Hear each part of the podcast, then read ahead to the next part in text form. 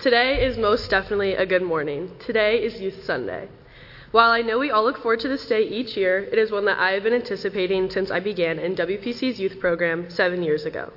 I remember sitting in the pews last year watching Alex up here giving his Youth Sunday sermon, and it made me only it only made me more inspired to do so myself. So, once Faith proposed the offer, I simply jumped at the chance. My name is Lily Montez, and you probably know me from my older brothers, James and Ben, who bowl cut and hot Cheeto their way through SYF, or my all encompassing mother, Nicola Montez, who I know is here with us today. Youth Sunday marks a very special time, the beginning of summer, a time of sunshine and friends, and for a few of us, it marks the end of our youth. This upcoming week is my last week of high school, and while I could go on about that in itself, I want to reflect on my time as a student of faith.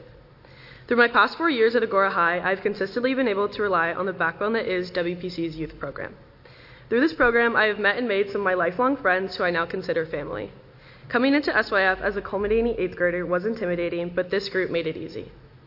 Coming into SYF, I do feel a bit spoiled because my first mission trip was to West Virginia, and now it will be my final student trip this summer.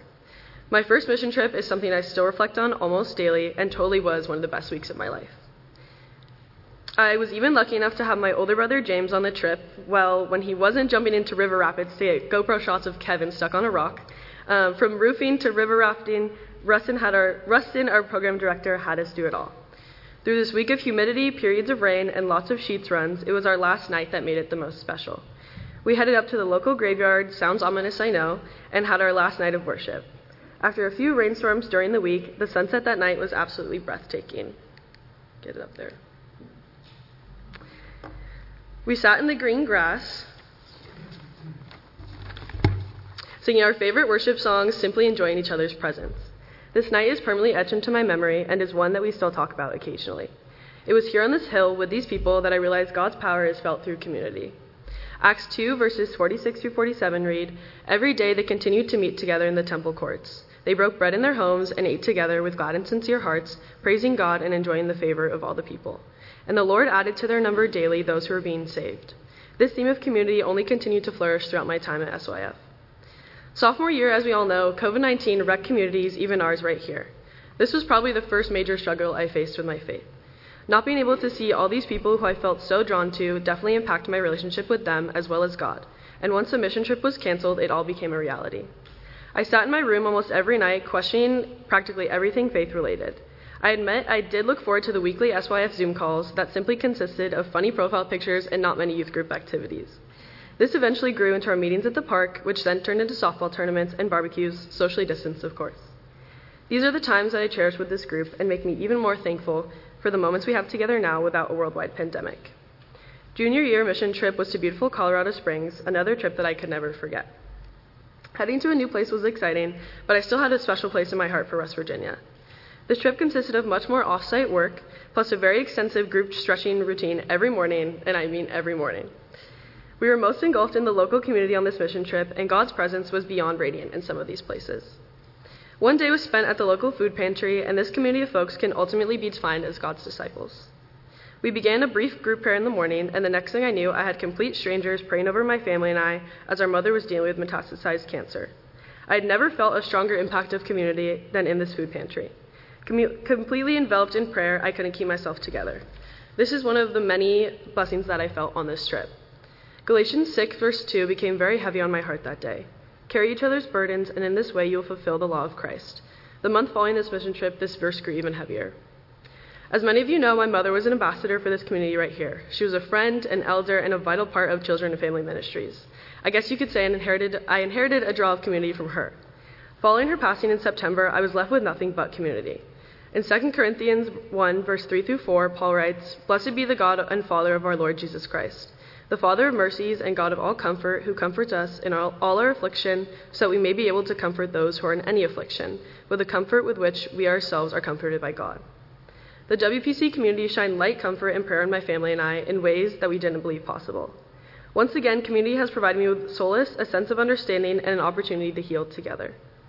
It was during this period of immense grief where SYF lost the title of my church friend group, eh, my church youth group, and earned the title of my family. To anyone and everyone in this family, thank you. I would most definitely not be up here today talking to you all about the importance of community without you. Through my time here, I've unconsciously incorporated a sense of community into all areas of my life. Back in 2021, I had my first college visit accompanied by my mother to Point Loma Nazarene University, also known as Pastor Dave's alma mater. Now, I know I've talked about all the places I've felt a sense of community over the years, but this place definitely comes close to WPC. Once I visited campus for a second time, I was greeted and recognized by the same sweet girl who was my tour guide a few months prior. This just gave me a glimpse into the fellowship felt at Loma. Once I drove up the hill and saw the massive cross outlined by the Pacific Ocean, I knew that was God giving me my home for the next four years. This school thrives off of communal interaction, and I felt this through my relationship with my admissions counselor, current students I met, and even the head of the study abroad program, who I later learned is from the same small English town that my mother was from. Definitely one of my signs to choose Point Loma. Therefore, I am headed to sunny San Diego in the fall studying environmental studies. Over the years in SYF, we have always come back to the importance of finding a church community in new chapters of life, whether that is going away to college or a new town. With the guidance of WPC, I've ended up in a school where the church community is all encompassing. Now, here we are, end of senior year. Although this year may have looked drastically different than I had imagined, I have seen, felt, and experienced things that have blessed me with an opportunity to grow, and because of this, I know it is all worth it. While the beginning was a very difficult period for me, I knew I could always count on this group of SYFers to get me through. From simple texts and calls to even showing up at my work, these kids are what kept me going. Even through the craziness of senior year, I still felt so impacted by any Sunday spent here. What I consider my second home. John 15, verses 12 through 13 sum this up pretty well. This is my commandment that you love one another as I have loved you. Greater love has no one than this, than someone lay down his life for his friends. To my WPC family, thank you for laying down your community for my life. Please pray with me.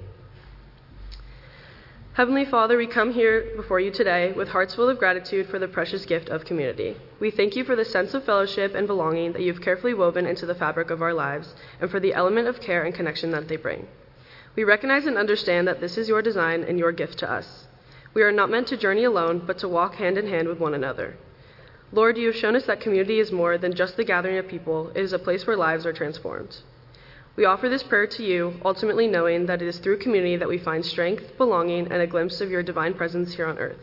In your holy name we pray. Amen.